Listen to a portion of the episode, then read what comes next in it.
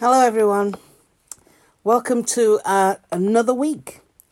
Let's remember that as we walk through this week, Jesus is with us every step of the way. Our reading today is from Matthew chapter 12, verses 1 to 14. The disciples pick wheat on the Sabbath, and Jesus heals a man on the Sabbath, a man's hand. Chapter 12, verses 1 to 14. At that time, Jesus went through the grain fields on the Sabbath. His disciples were hungry and began to pick up some heads of grain and eat them. When the Pharisees saw this, they said to him, "Look, your disciples are doing what is unlawful on the Sabbath." He answered, "Haven't you read what David did when he and his companions were hungry? He entered the house of God, and he and his companions ate the consecrated bread, which was not lawful for them to do, but only for the priests. Or haven't you read in the law that the priests on Sabbath duty in the temple desecrate the Sabbath and yet are innocent? I tell you that something greater than the temple is here. If you had known what these words mean, 'I desire mercy, not sacrifice,' you would not have condemned the innocent. For the Son of Man is Lord of the Sabbath." Going on from that place, he went into their synagogue, and a man with a shrivelled hand was there. Looking for a reason to bring charges against Jesus, they asked him, "Is it lawful to heal on the Sabbath?" He said to them, "If any of you has a sheep and it falls into a pit on the Sabbath, will you not take hold of it and lift it out? How much more valuable is a person than a sheep? Therefore it is lawful to do good on the Sabbath." Then he said to the man, "Stretch out your hand." So he stretched it out, and it was completely restored, just as sound as the other. But the Pharisees went out and plotted how they might kill Jesus. This is the word of the Lord. Thanks be to God. Well, our person who's writing our reflections this week, Erice Fairbrother, has entitled today's reflection, "No Time Like the Present." And she says, growing up in 1950s New Zealand, it was not uncommon to hear adults say, "There's no time like the present. Don't do it later, do it, and do it now." Jesus might be saying the same thing to his critics who challenged him for letting his disciples be fed and for not hesitating to heal on the Sabbath. The laws in his contemporary context regulated such matters. Regulations by which Jesus, in making basic human rights the greater priority, opened up a larger social question. Whom do laws serve? Who benefit socially on the one hand, and who are excluded from social advantage because of them on the other hand? It's a continuing debate for us too. There are many instances in society and in faith communities where we come across these tensions, where responding with mercy conflicts with accepted, legislated community values. As missioner in a poor suburb in the early 2000s, I was under pressure from social agencies to resist giving families food parcels at the time they needed them, creating tensions between ensuring children in those families were fed when they were hungry and policies dictating how often they could be helped. Jesus doesn't avoid the debate by making acts of mercy a priority. He showed what argument could not, that neither hunger nor healthcare can be put off until later. Similarly, working to ensure a context of social justice long term can't be put off either. One can't be sacrificed for the other. Both are acts of mercy. Both require our attention. And for both, there is no time like the present. And so for further thought, Erice writes, what social issues concern you at this time? What conflicting priorities are at stake? Are there insights from today's reading that can be applied to the situation? Well, I think we're probably in the midst of a lot of those situations with COVID. You know, the rule of six, the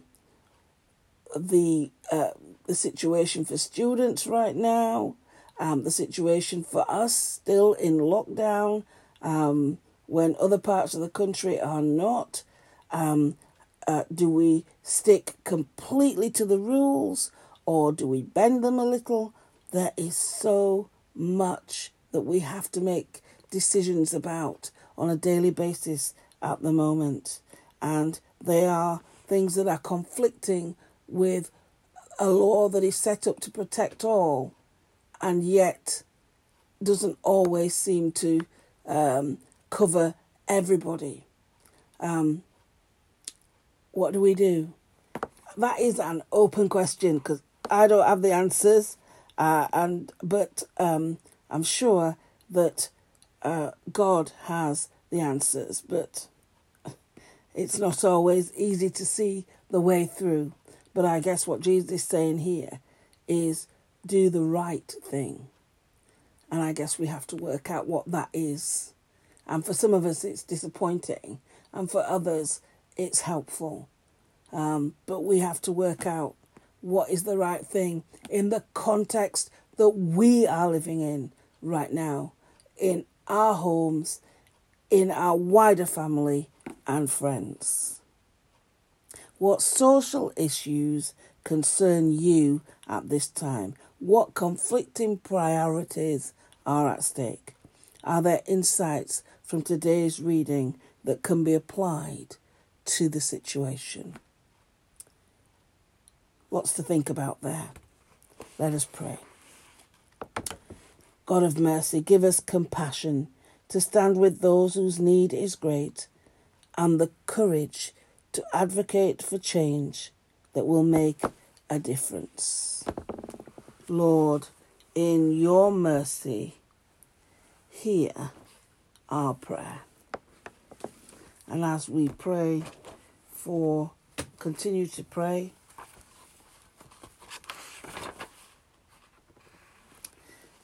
we live in a world of confusion, O God. People say one thing and mean another and do yet another. People try to stare each other down, each believing and proclaiming, often violently, that they are right. We hear you calling us to be honest and to proclaim your simple truths in all we say and all we do. Lord, equip and empower us to do just that. We pray in Christ's name. Lord, in your mercy, hear our prayer. In our parish prayer today, the 28th, we are praying for ourselves, our family, and our friends. Lord God, who reveals to us the true nature of family and friends. We thank you for all those who show us love and care, for all who bear with us when we take wrong decisions. We praise you for those who embrace us in our heartache, listen to our outpourings of sorrow or regret, and do not condemn us. For all who accept us as we are, for all who make us aware of your grace, of your forgiveness, and the transforming power of your love. For those people, we thank you, Lord, for we acknowledge these gifts come from you, Father, Son, and Holy Spirit. Lord, in your mercy, hear our prayer. In our streets for today, well, actually, we're going to go to yesterday because I forgot to pray for those streets for yesterday. So yesterday's streets were Willow Hall Fold, Willow Hall Lane, Willow Houses, Willow Street, Willow Terrace, Willow View, and Willowfield Avenue. And today, the 28th, the streets we remember are Willowfield Drive, Willowfield Road, Woodnook Grange, Woodnook Lane, Woodlands Drive, Woodroyd, and Woodroyd Gardens. Lord, may your presence be in all those places, this day and every day. Lord, in your mercy, hear our prayer. And then we say together, Our Father in heaven, hallowed be your name. Your kingdom come, your will be done, on earth as in heaven. Give us today our daily bread. Forgive us our sins, as we forgive those who sin against us. And lead us not into temptation, but deliver us from evil. For the kingdom, the power, and the glory are yours, now and forever. Amen. And so now, as we go this week, may we listen to parables and the sayings of old. May we ponder the stories of Jesus and God's mighty deeds and power. And let us go forth confident that God is who he says he is, and that our trust can be completely put in him. And the blessing of God Almighty, the Father, the Son, and the Holy Spirit be with you and remain with you always. Amen. Let us go in peace to love and serve the Lord in the name of Christ. Amen. So until tomorrow, everybody, have a lovely day. Bye for now.